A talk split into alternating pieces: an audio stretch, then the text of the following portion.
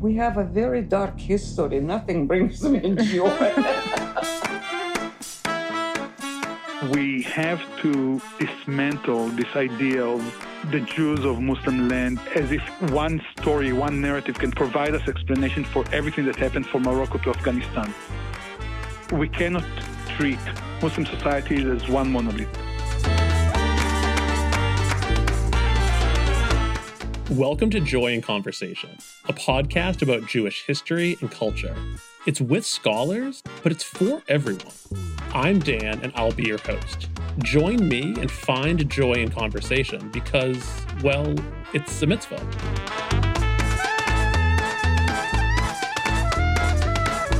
How good does it feel when you learn something new? Something that shatters an old way of thinking, especially when that way of thinking was well, maybe underdeveloped, or let's be honest, flimsier than perhaps we'd like to admit. For me, it's euphoric to confront the newness of knowledge, especially when I'm invited into a lush and vibrant world that I never knew existed. These moments give pause, and they're also so humbling, but really in the best of ways. They make me seek out more answers because they raise a lot of questions it's enlivening and energizing to walk across the threshold from obliviousness to revelation. Really, for me, it's transcendent. And in a lot of cases, it's also necessary and long overdue. This was how I felt the first time I read Roy Mottahedeh's classic text on Iranian history, The Mantle of the Prophet. Oi, I can already feel my audience shaking their heads. Some of you are probably thinking, this sounds way too obscure for me. While I bet others are thinking, who is this guy who hasn't read anything published in the last 30 years? Well, whether you've never heard of this book or you wish I'd stay a bit more current on my historiography, let's just say that this was my first real encounter with the depth of modern Iranian history it was a seminal moment of learning for me. For the first time, I felt less like an American struggling to not mispronounce Iran and more like somebody who could actually see Iranian politics and society beyond the few harmful tropes that are etched into an American consciousness.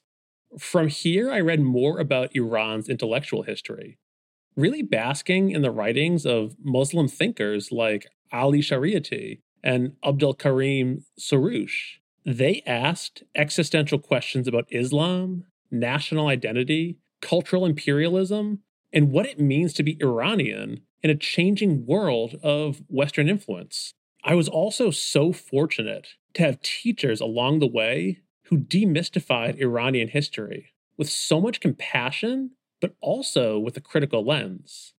One of my teachers was Naghmeh Sohrabi.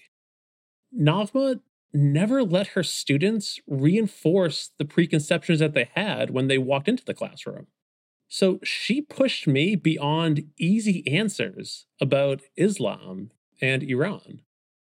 These influences were so vital to my being able to think about Iranian society in more pluralistic terms where I could be sensitive to the swirling and competing ideas circulating throughout the country and in the minds of its people.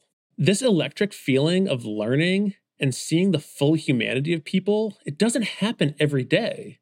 So for me, these are special moments that elevate my mind and open my heart. They expand my scope of being and they build bridges across the world.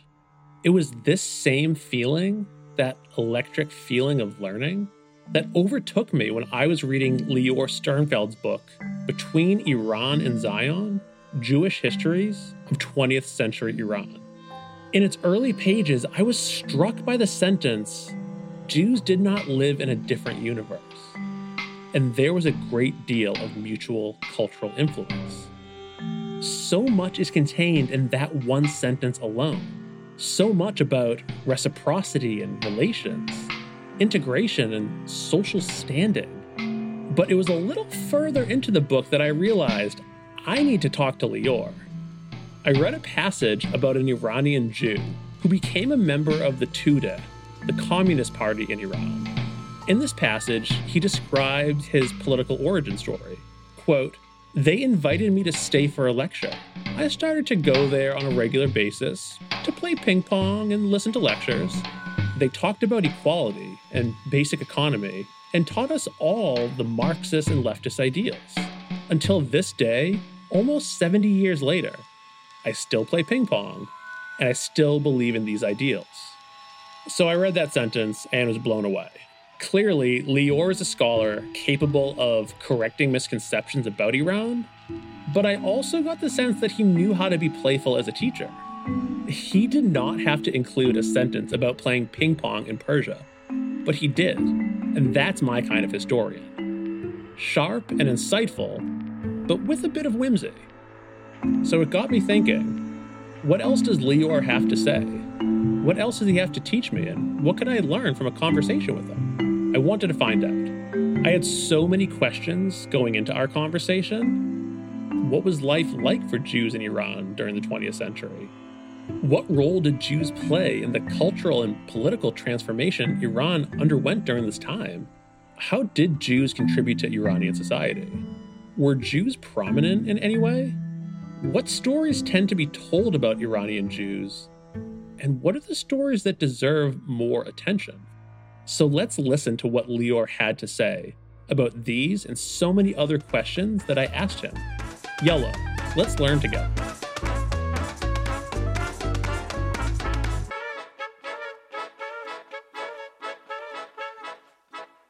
I'm Lior Sternfeld. I'm assistant professor of history and Jewish studies at Penn State University. I'm a social historian of the modern Middle East with emphasis on Iran and Jewish communities of the MENA region, the Middle East and North Africa.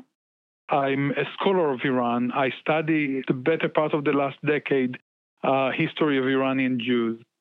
They are part of me. I'm not sure that I'm part of them, but they are part of me now. I think a good place to start is to just get a sense of the size of Iran's Jewish population. Better yet, we should really get a sense of Iran's makeup as a whole. As almost every Iranian Jew will be able to tell you, Jews have lived in Iran for 2,700 years.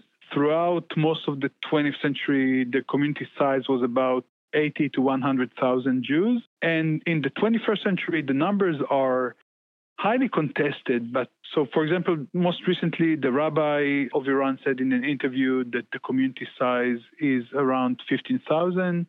The official census number point at 12,000. In the diaspora, some people say that it's closer to 9,000. People that I speak to from within Iran say that the numbers are as high as 20,000 or 25,000, depending on who counts and who's counted?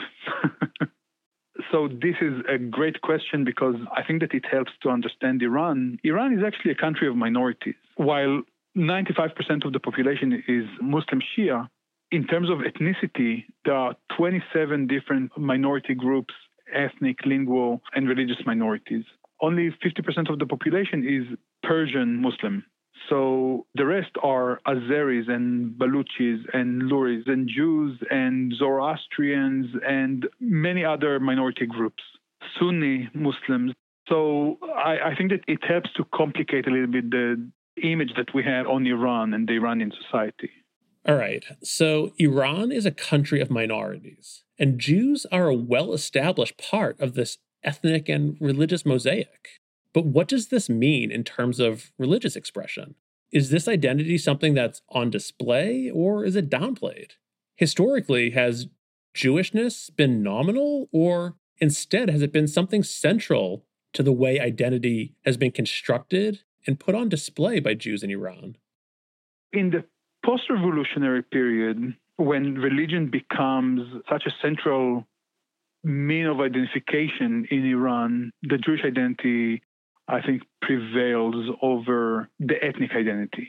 However, it's also, at the same time, I want to say this is almost inseparable because part of their identity is them being Persian Jews that have lived in Iran for so many years, for so many centuries.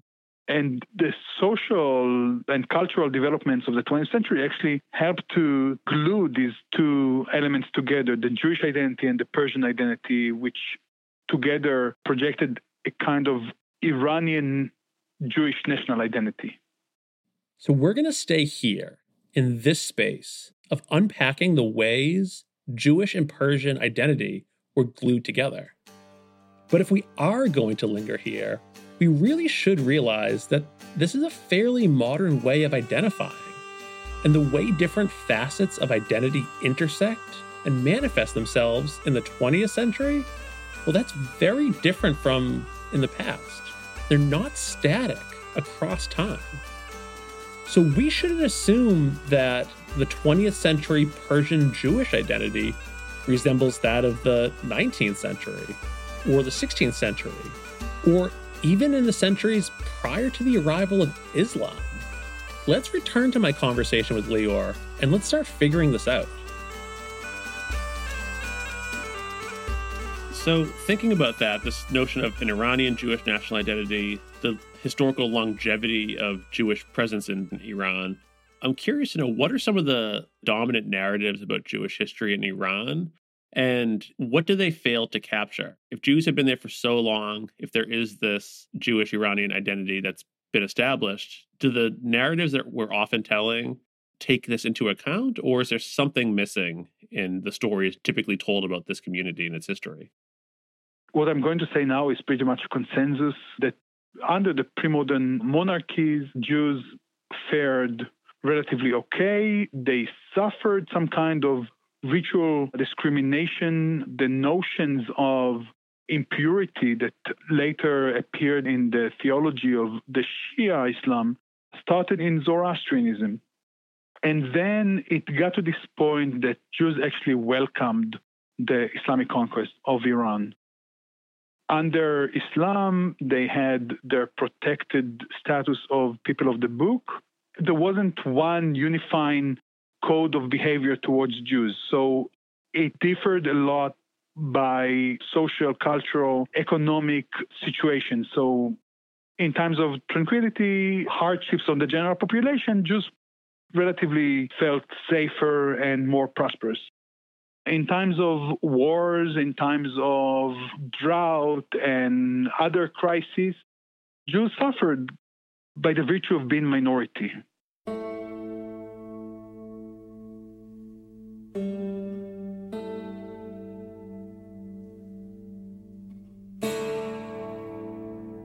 All right, so now we're really ready to get to the 20th century and think about the way Jews' social status and even their legal and political statuses changed over time. It was packed differently in the early 20th century with the constitutional revolution in Iran that actually turned all Iranians from imperial subjects into citizens with all its civil meanings. So Iranian Jews became citizens with agency and constitution that pretty much drew the line of belonging. And ever since then, it's been a game, it's a dance. Two steps to one side, one step to the other. Ever since the Constitutional Revolution, this is what we talk about in terms of legal status and even social status that is reflected by the political participation. You're mentioning the 1906 Constitutional Revolution, and perhaps for people who have a vague familiarity with Iran's 20th century history in the United States, that might not be what immediately comes to mind when thinking about revolutions or defining what Iranian politics look like. So I think it would be helpful if you could share a little bit about that particular revolution. All right. So the constitutional revolution, it came 1906 to 1911 we have to remember that this was, again, I always like to put it in the greater context of the region, right? The Ottoman Empire had gone through similar process of understanding the relationship between the ruler, the sultan, and the people, and the intelligentsia, and the middle class, and outside powers like Russia or Britain or France and the will to limit the powers of the ruler. So the same kind of conversations took place almost everywhere around Iran from the 1870s on on. Newspapers that talked about the need of constitution were smuggled into Iran from the Ottoman Empire. And then the revolution started, the demand for constitution and parliament and representation. There was something very chaotic in this revolution, but also something very optimistic. And I think that this is kind of a thread that we see throughout the political crisis in Iran that there's always this chaos living with great optimism that this event will change everything. Overall, the revolution succeeded. A constitution was written. Iranians became citizens. There was an element of representation by elections. Religious minorities were protected and represented. It succeeded. It created some checks and balances on the king, on the Shah. In the aftermath of World War I, we see the final demise of the Qajar dynasty and the ascendance of the Pahlavi dynasty, which is going to be the last dynasty to rule over Iran. And we see also a different kind of nation building project that prioritized Iranian Persian identity over Muslim identity. The minorities that embraced it or succeeded under this new nation building project were minorities that Persian was their identity as well, like Jews. It actually opened the door for Iranian Jews to celebrate their Persian identity. And because Islam was on decline, it allowed Iranian Jews to hold better ground to struggle for equality and upward mobility in, in Iran.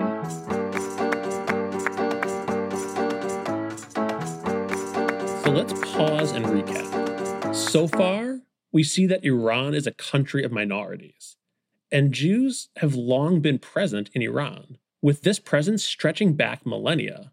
And as the religious and political landscape shifted in Iran, so too did the legal status of Jews. But really, it was also for everyone in Iran. The 1906 revolution was a fundamental shift in the relationship between people and the state. This wasn't particular to Jews.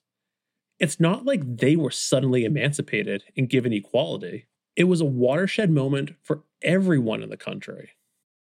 With all that in mind, I'm curious to know if there are some examples where Jews were prominent in Iranian society. Uh, I think when we think about minorities, sometimes we can assume that they exist on the periphery, somewhat disengaged from these political happenings. It sounds like that's not the case in what you're describing. What does assimilation look like in Iran for those Jews who leaned into it and found it beneficial? The peak of assimilation and overrepresentation was in the 70s. We actually talk about a very long process, very long but very short in time. The JDC, the Jewish Distribution Committee, what we call the Joint, started to work in Iran in 1941. During World War II, there was a wave of Polish refugees that came to Iran, and the Joint came to help finding solution for the Jews.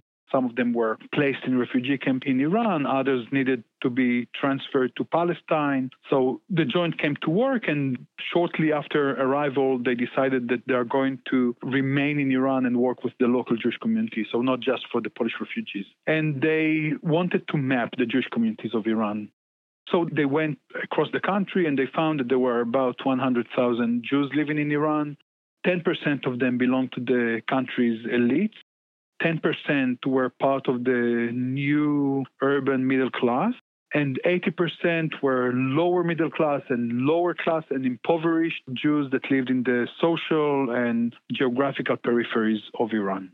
In 1977, the same organization conducted a new survey of Iranian Jews, and they found that there were once again about 100,000 Jews in Iran. 10% still belong to the country's elites, but then 80% belonged to the middle class and upper middle class. And 10% were still impoverished lower classes. And this is the story of the 20th century Iranian Jewish history. The overrepresentation is what we see at the peak of this period.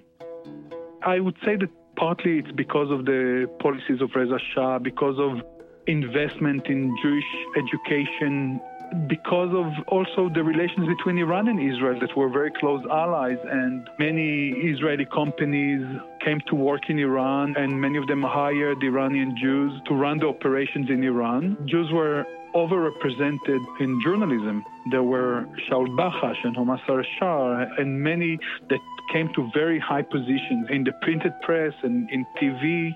In academia, two of 18 members of the Royal Academy were Jews. So it's again much more than their part of the population. One of the biggest plastic manufacturers in Iran was Habib Elghanian, who was executed by the revolution later. He was the owner of a big plastic company and he owned one of the Plasco buildings, which was a signature of the Tehran skyline for many years. One of the biggest pharmaceutical companies was run by Habib Levy, who was a prominent Iranian Jew. Jews were everywhere. Let's say that in the 1970s, we see this mindset of Iranian Jews that they achieved it. They got to the point that there's no conflict between their different identities or different components of their identities.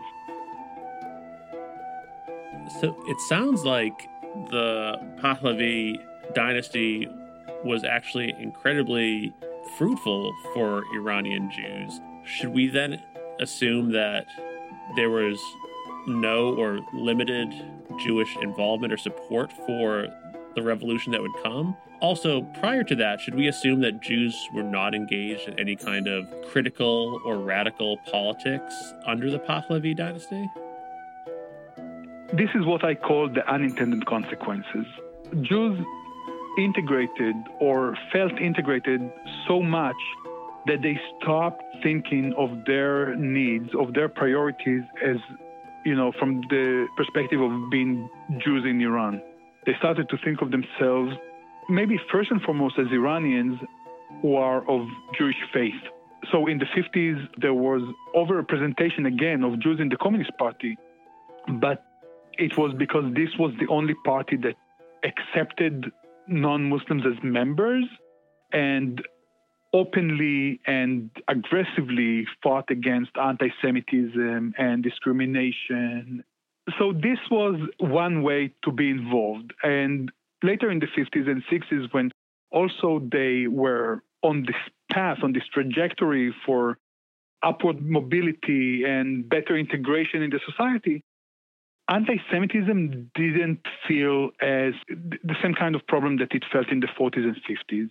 And it allowed them to act as Iranians, to see the grievances of the regular Iranians, right? Rather than their own community that benefited from the, the Shah's policies. But also, it opened their eyes to see the dictatorship and the corruption of the Shah and his family. And it's not something that was across the board with the Jewish community. Many of them remained loyal to the Shah, stayed out of politics, but this was not the rule. I mean, this was not, uh, you know, universal behavior of, of Jews in Iran. Many of them went to the university, they joined student organizations, student clubs. Some of them were underground student organizations, and they were more, you know, they felt for people that became very prominent later in the 70s. In the early 70s, actually went to prison for their political activism as part of the opposition. And in prison they started to transform like to think about their activism and how to recruit the community for that and it worked in some ways it didn't work in other ways but we see that you know they were able to create alliances with other groups that participated in the revolution and also to make the case that the shah was a dictator it's sort of an obligation to join our non-jewish brothers and sisters in their struggle against this dictatorship. I don't know. I mean, it's hard to tell how convincing the case was, but you know, in 1978, this group won the elections for the leadership of the community. So we can argue that at the very least, it touched slightly more than half of the members of the Jewish community. So this was the story again, very briefly, the story of the participation of Jews in the revolution and what led them to it. It's really interesting hearing you talk about Jewish participation in the Communist Party, Jewish participation in the revolution, and assimilation and a sense of Iranian identity facilitating these forms of political action. I say it's surprising because wouldn't one intuitively think that the Holocaust would have perhaps created uh, an atmosphere of Jews feeling less secure at this point in the 20th century? And also with the ascent of Zionism and the establishment of the State of Israel, perhaps wouldn't that have created a real ripe atmosphere for the dispersion of Jews from Iran to Palestine and later Israel?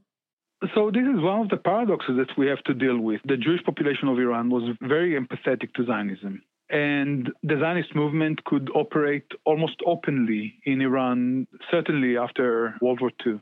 Iran was actually served as a base for Zionist, you know, aliyah from Iraq, Afghanistan, India in the late 40s and early 50s.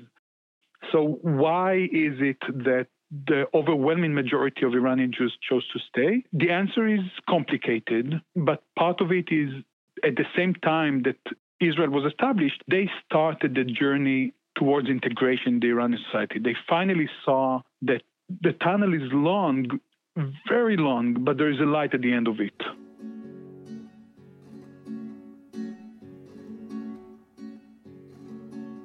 Israel and Iran had a relationship. They had relations, they had direct flights of El Al from Tel Aviv to Tehran.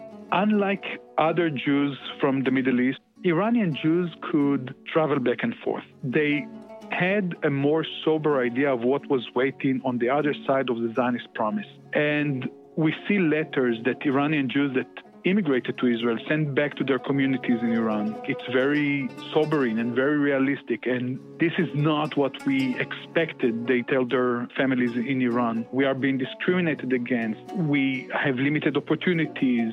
So stay in Iran. Stay until we inform you that the time is more suitable.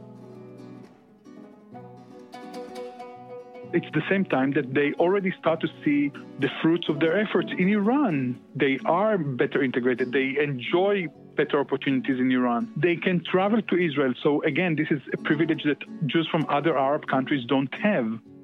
So they support Zionism, but they develop this understanding Zionism is good for Jews who cannot stay in their homes. So it's good for the Jews of Iraq, it's good for the Jews of Egypt, but nothing prevents us from staying here. So we can stay here and support the, the Zionist ideas.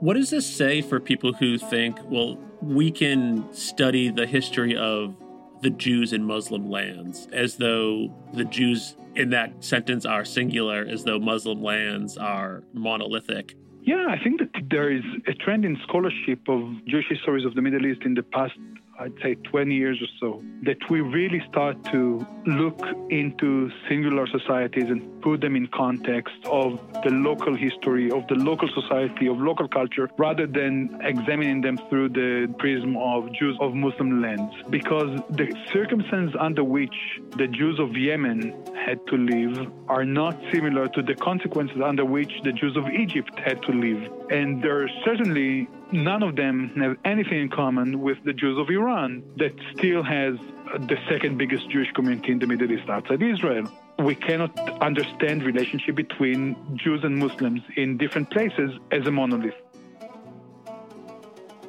There's so much in Lior's comments for us to digest right now. I'm struck by the way Lior's dismantling the narrative of Jews in Muslim lands. He's reminding us that broad swaths of humanity across time and space can't really be encapsulated into such a narrow story. And also, his accounts of Jewish assimilation into Iran, well, for me, they really underscore the need to continue telling stories that go beyond familiar tropes of antagonism between Jews and Muslims. And for anyone who's tuned into the geopolitics of Israeli Iranian relations today, but didn't know the history of the 20th century, Lior is really getting us past the saber rattling that we may have grown accustomed to in recent years. Now let's return to my conversation with Lior and learn more about how he sees his work in the greater scheme of raising people's awareness about the Middle East, about Iran, and also about Jewish history.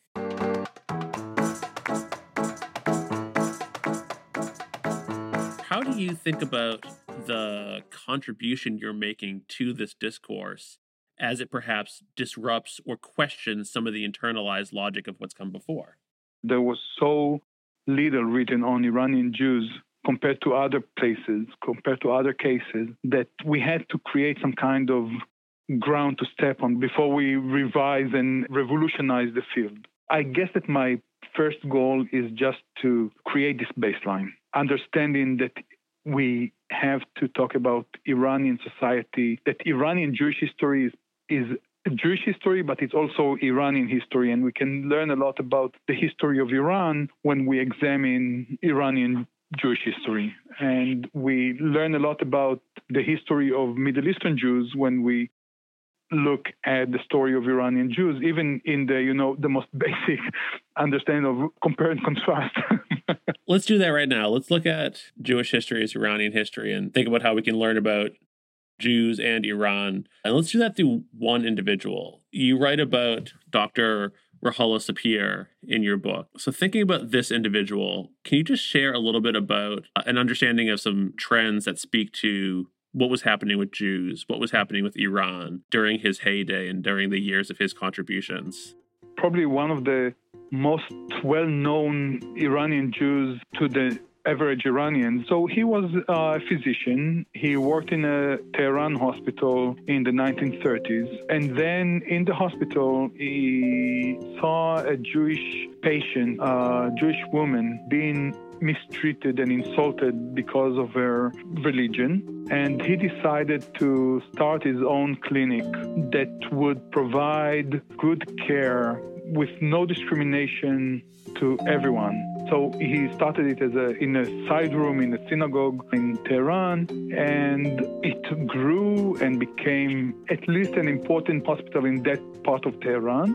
Throughout the years, it was very instrumental in creating one of the first nursing programs in the country. It was, you know, one of the things that everyone was very proud of. Eleanor Roosevelt, when she came to Iran, she visited the hospital. The Queen of Iran made few visits to the hospital. So it was the pride of the Jewish community, it was the pride of the Iranian state. It was very much part of Tehran. And during the revolution, the hospital fulfilled its mission by being the only hospital in Tehran that didn't turn in the wounded protesters to the hands of the Savak, the secret police at the entrance to the hospital, there's a sign that reads in Hebrew and Persian, Love thy neighbor like thyself. And even though some of the administrators and some of the physicians were not supportive of the revolution at all, they still saw it as a very much, you know, continuation of Dr. Sapir's legacy. And this was very much the case of humanitarian, Ve'avta leracha kamocha if we know that Dr. Sapir is one of these model figures for Iranian Jews and he's prominent in the Iranian society, I think that it helps us to, to learn a thing or two about the relationship between Iranian Jews and Iran and, and so on. Another person who really caught my eye was Edna Sabet. Would you mind sharing a little bit about Edna's story and how can we think about Dr. Sapir and Edna Sabet together to understand the different identities, the different trajectories that people took in the way they engaged with politics and society these are two ends of the spectrum because if Dr. Sapir symbolizes the beginning of the process when Jews were still marginalized, he started his project because he witnessed anti Semitism and discrimination. Edna Sabet symbolizes more than all the integration with a tragic end nonetheless. She was of a Jewish middle class family. She went to study in the university, became involved in few underground leftist organizations she joined Peikar, which is a leftist guerrilla movement, opposed the Shah, and eventually she participated in the revolution. She was imprisoned later by the revolution because of the turning of the revolutionary government against some of the fractions that participated in the coalition, and she was executed in 1982. I'm saying that she's the other end of the spectrum because I think that her Jewishness played very insignificant role in her understanding of herself or her activism. She worked together in a Muslim underground guerrilla movement. Her partner was not Jewish. this is the realization of Dr. Sapir's vision, right? That someone who's entirely integrated, Judaism is a biographical part for them and not something that, you know, limits their opportunities or decisions in the Iranian society. The way that she pursued her path was not maybe what Dr. Sapir imagined, but the idea that her Jewishness is not going to limit her, I think, is something that in Dr. Sapir's generation was unimaginable. We haven't talked about the post revolutionary experience. How can we understand their social and political roles today. You know, we're decades removed from the revolution, we're decades into a different sort of relationship between Israel and Iran. So, what does that now mean? Is this a society today that has seen the reversal of a hundred years of integration, or has it been maintained in ways that perhaps aren't commonly appreciated by observers who aren't of that community? I'd say that it's, it's both. They certainly don't enjoy the freedoms that they had before the revolution, but also they are not terrified, persecuted minority that lives in fear and behind this iron curtain, as we sometimes tend to imagine. There were ups and downs since the revolution in the relations between the government and the majority society and Jews in the beginning of the revolution, they imagined that the revolution can deliver not an Islamic republic, but an Iranian republic. But then in May 1979, Iran executed Habib Elghanian, and it was a sham trial, right? He was accused of being a spy, spreading corruption on earth. And he was he was arrested and executed because of his role in the Jewish community and his openly supporting Zionism in the times of the Shah, which was not a criminal act whatsoever. And his execution really terrified the community, and the leadership of the community went to meet with uh, Khomeini. And then Khomeini issued this ruling that Iranian Jews are brothers and sisters, Zionists are the enemy. And I half jokingly always say that Iran is the only country in the world that actually differentiates between Judaism and Zionism because the understanding is that as long as you accept this animosity between Israel and Iran and understand that Israel represents Zionism and Iranian Jews represent Judaism, then Iranian Jews can live freely, they can practice. You know, there are more kosher restaurants in Tehran than many American cities. So you talk with leaders of the community, and they will tell you that synagogues today are more active than they were 40 years ago. Because many ironies and paradoxes of the revolution was that because it's Islamic revolution, the state supports and sponsors some of the religious institutions. And synagogues are beneficiaries of this system. So they are better funded. They are not funded only by the community, but also by the government. And no one can openly support Israel in the public sphere, but Iranian Jews, they still carry this mission of fighting for equality, for their place in the society. And sometimes it's harder.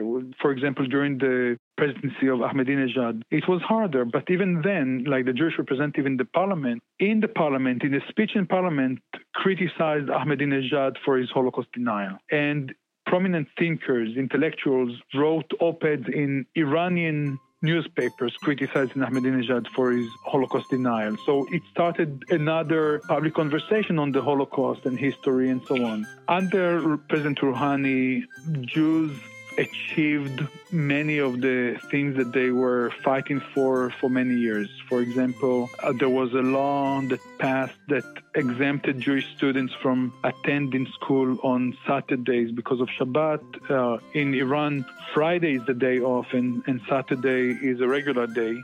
So the law exempted Jewish students from attending school on Saturday. The government unveiled official monument commemorating the Jewish fallen soldiers in the Iran-Iraq war, which finally let them be part of the most defining event of post-revolutionary Iran. So there is this official recognition in the Jewish participation. So, I mean, it's, as I said, like throughout most of modern history, there's progress and regress and progress and developments and things that need to be taken care of and addressed. And it's not perfect. It's not easy to be an Iranian in 2021. It's certainly not easy to be an Iranian Jew, but they are not uh, speechless, agentless participants or subjects. Why is it that you've come to study this history? And why are you passionate about it now when perhaps as a university student, the passion wasn't already well established? The reason that I was uninterested is that, as I said, it goes back to the lack of scholarship. There was one book that was written in 1961 and everybody used it and it was list of all the pogroms and all the sad terrible events that happened to Jews and this was history of Iranian Jews, like from 2,700 years ago until today. And it's not interesting. I mean, okay, we got the point. Maybe there's nothing to study there.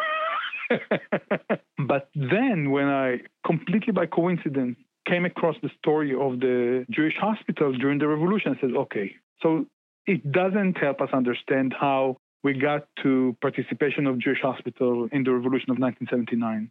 There was another book that came out a few years before I started grad school of Daniel Tsadik between foreigners and Shias. And this was an eye opening text for me because it was the first text of history of Iranian Jews in the 19th century that tried to establish a school of thought regarding Iranian Jewish history. And I said, okay, so we have now better understanding of the 19th century. It helps me to understand how we got to the 20th century. Now I have to fill in this gap between the late 19th century to the late 20th century. And this was my mission, and I I am passionate about it, and I hope that my passion goes to my students. And I think that they want to study this kind of history, and they want to see, you know, the possibilities of examining the Jewish communities from with the context of their societies, and not just as passive players in history that is written somewhere else.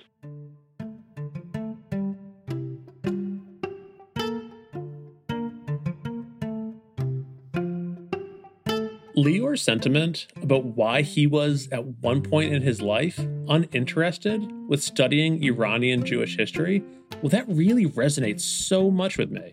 For too long, I saw Jewish history as a somber series of stories featuring people who were displaced and persecuted time and time again. I asked myself, where's the humanity in only learning about the moments when people are dehumanized? What are the redeeming qualities of life that we can affirm and celebrate? Talking to Lior, I saw someone else who's searching for knowledge beyond a single dimension of Jewish history. And in having this conversation with him, I found complexity. What he shared isn't without sorrow, but it's also not without joy. So, coming out of this time with Lior, moving ahead, I know that I won't rely on vague narratives like the Jews of Muslim lands because it's so static. We just saw how inadequate it is to think about Jews and Muslims in Iran as being locked into a single dynamic together. So, if these relationships are fluid and shifting just in an Iranian context alone, clearly that's the case elsewhere as well. And we have to continue asking questions and listening especially to the stories and the storytellers who deserve our attention but aren't always heard. So let's continue having these conversations. A special thanks to Lior Sternfeld. Lior, it was a real treat talking to you. Thank you from the bottom of my heart. Lior's book, Between Iran and Zion, is published by Stanford University Press and found wherever books are sold. Thanks, as always, to Nico Rivers for mixing and mastering Joy in Conversation. To learn more about Nico's work, visit nicoriversrecording.com. Alec Hudson is responsible for our graphic design and klezmer theme song. Thanks to Alec for his talents and creativity. To learn more about Alec's designs, visit warbirdcreative.com. And for his music, visit alekhudson.com. Our website design is by Jacob Lazaro. Our episodes feature music by the Boston based Sephardic band, Voice of the Turtle. This group is no longer active, but their music is on Spotify, and their website remains a trove of Sephardic sounds. Listen and learn more at voiceoftheturtle.com. Thanks also to Blue Dot Sessions for making high quality music available to creatives everywhere. And thanks to you, our audience, for your time and your curiosity. Stay engaged with joy and conversation by subscribing on your podcast platform of choice and by visiting our website, joyandconversationpodcast.com. Thanks again for joining us. Bashufakum. We'll see you next time.